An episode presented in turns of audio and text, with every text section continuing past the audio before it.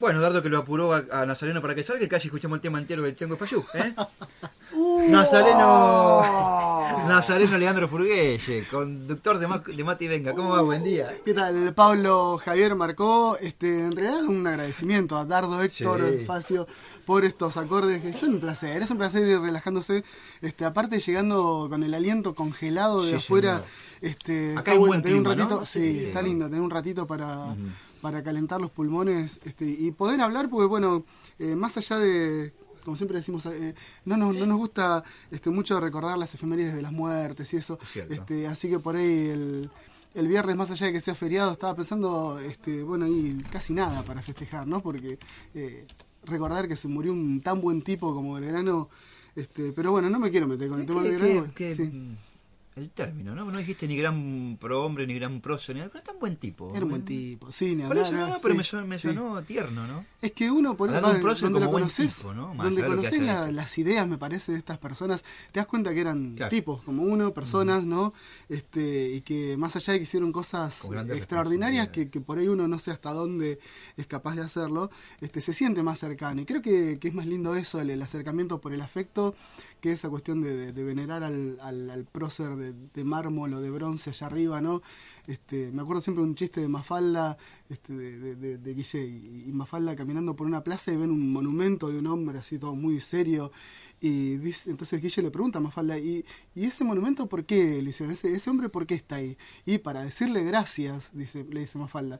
Y ella se queda mirándole y le, y le responde a la hermana, responde Mafalda algo así como, no tiene ganas de estar, no tiene cara de estar diciendo de nada, ¿no? a veces te, lo, te los representan muy, muy serios, casi enojados, ¿no? Esa, esa típica imagen de Sarmiento que parece que está enojado todo el tiempo, ¿no? Con cara de, sí, con cara de luna. Este, así que bueno, es lindo acercarse, me parece, a, las ideas de esta gente y como a cualquier persona, ¿no? Es, es, interesante eh, acercarse a las ideas de la gente, inclusive de la gente que tenemos al lado, sobre todo de la gente que tenemos al lado, y eso hace que uno a veces se pelee menos con, con la gente y con la vida. Y hoy traía justamente dos cumpleaños, dos acercamientos este, a, si se quiere, a las, a las ideas y a la vida, eh, dos reconciliaciones con, con dos personas.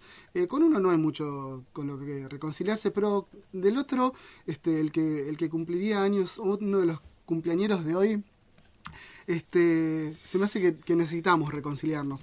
Eh, porque un 18 de, junio, pero de 1931, nacía en, bueno, en la hora convulsa Río de Janeiro, este, en, donde tantos, este, eh, tantas tensiones se están viviendo por el Mundial de Fútbol, nacía Fernando Enrique Cardoso.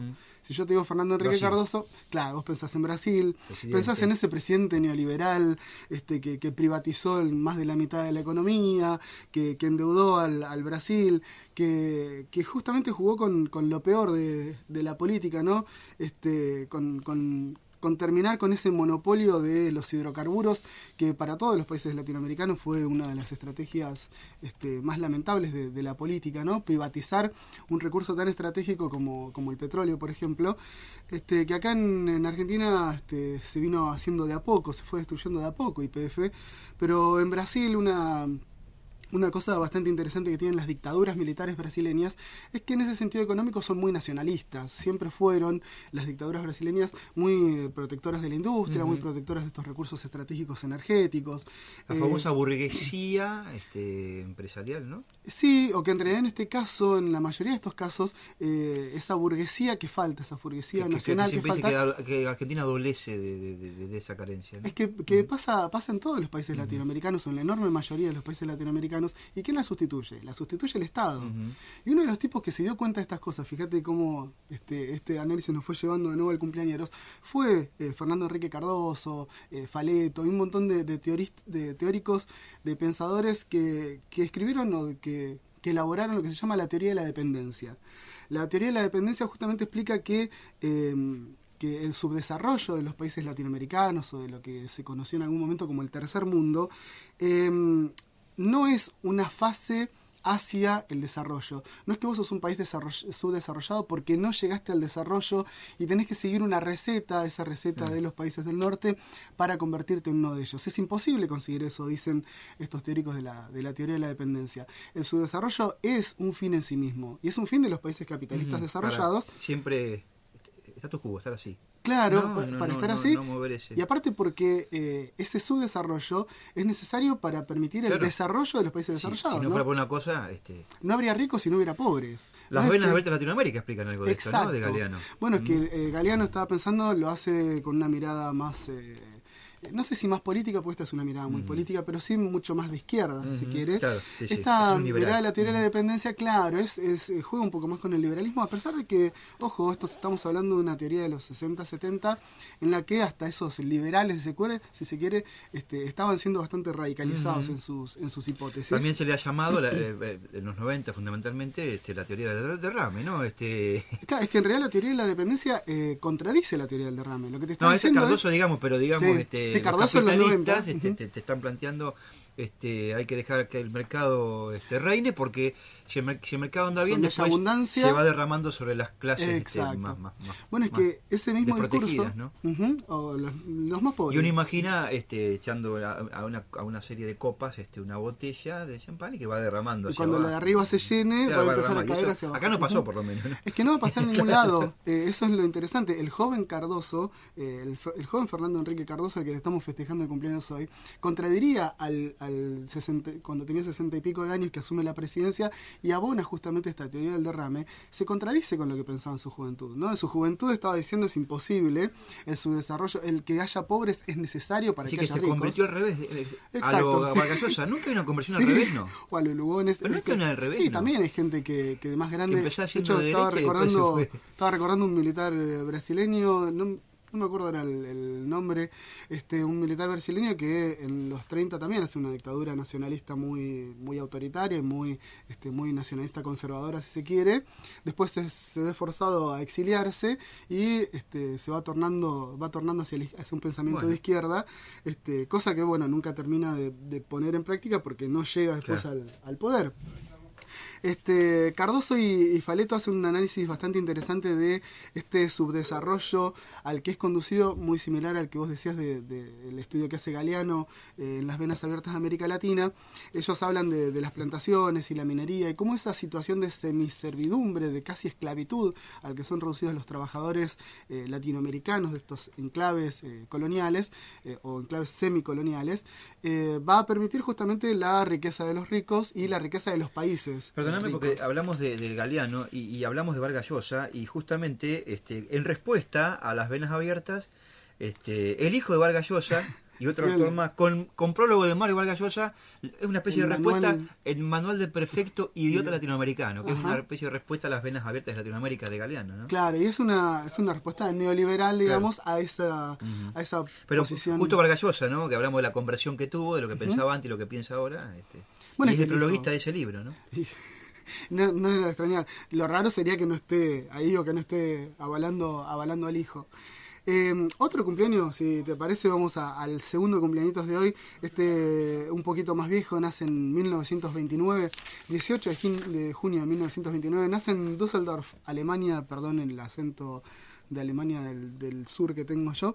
Eh, Jürgen Habermas, no sé si lo estoy pronunciando bien tampoco. Jürgen Habermas es como lo, leemos en todos lados. Jorgito. Eh, no sé si Jürgen, si, ah, Jürgen será Jürgen. Capaz, una de esas, no sé. Este, es uno de los, de los continuadores de, la, de esta escuela tan fascinante, por lo menos para mí, eh, y también para los, los, movimientos estudiantiles de los 60 o alrededor del mayo francés, de la teoría crítica. Eh, Habermas tiene una cosa, tiene una teoría muy... Muy compleja y muy amplia, en la que no soy especialista, así que no me voy a meter demasiado. Pero una cosa que me interesaba eh, destacar hoy de, la historia de la teoría de Habermas es eh, lo que él habla de la comunicación. Pues me parece que tanto esa teoría de la dependencia como esta teoría de la comunicación de Habermas este, tienen eh, herramientas interesantes para entender hoy por hoy lo que nos está pasando, como servían los 60-70 para entender lo que estaba pasando.